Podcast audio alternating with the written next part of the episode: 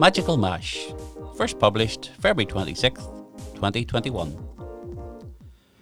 I was invited to a virtual wine tasting event via video conference facility and dutifully registered for 90 minutes of education in all manner of Italian vino matters.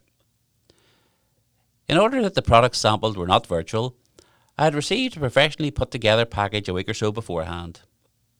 It was via a courier who I have to admit has probably seen a fair amount of my house in the last year and this brown cardboard box was probably the one with the least amount of alcohol in it. In addition to the four samples were a number of food items to include cheese, meats, and crackers, all of which were to accompany the wines on the night. It is a mark of how the last year has changed me that I would have happily had the contents of my delivery there and then at 11am in the morning, rather than have to wait a week to sit in front of my computer at 6pm in the evening and watch a lecture about it all.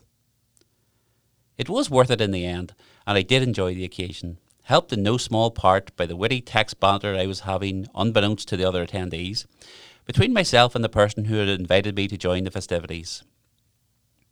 At the end of the evening, I had scoffed nearly all the wine and goodies, except that is for one little unopened, curiously coloured plastic pouch of what turned out to be de-stoned green olives. I do not like eating olives, no matter what hue.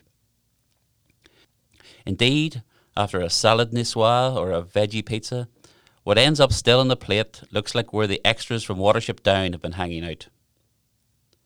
However, and bear with me on this, many, many times I have enjoyed some nice freshly baked breads with lashings of tapenade slathered on prior to a dinner out.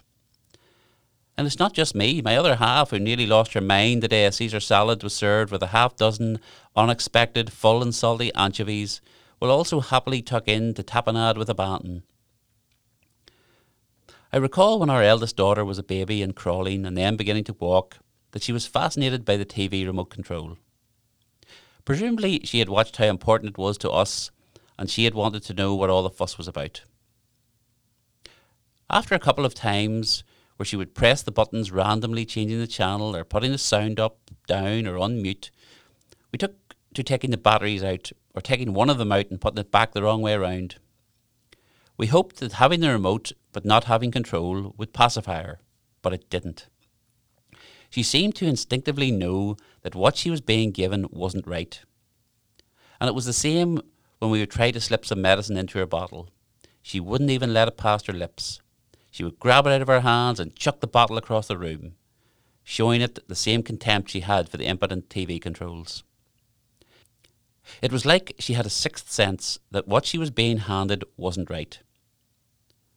Later in life, though, when she wouldn't eat her greens, we found that if we mixed broccoli with gravy and potatoes into what we called magical mash, it went down a storm, and she was happy that she hadn't eaten any of the horrible veggies. It's kind of like as you get older, you're conditioned to swallow something unpalatable in its original form as long as it gets repackaged in such a way that you're duped into thinking it's something else entirely. There's a food trend of the last half decade called deconstruction, where the various ingredients of a normally combined dish are presented on the plate entirely separate. To a great extent, the diner is left to their own devices as to how they wish to consume what is in front of them. It not only leaves them free to eat the elements in any order, it also allows for certain things to get left out. It's probably a fad that should be adopted in other parts of our lives, to look beyond what has been neatly tied up and presented to us with a fancy bow. To assess a little deeper whether what we think we see is really what we're getting, and whether indeed we want to gulp it down without thinking of the consequences. This podcast was recorded in Granite Podcast Studio. Interested in starting up your own podcast but don't know how? Granite Podcast Studio can help.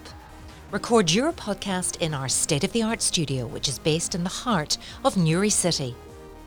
Our studio has cutting edge and user friendly technology and can seat up to four people. We also provide an editing service our team using your guidance and editing notes to provide you with a flawless finished product, leaving your listeners wanting more.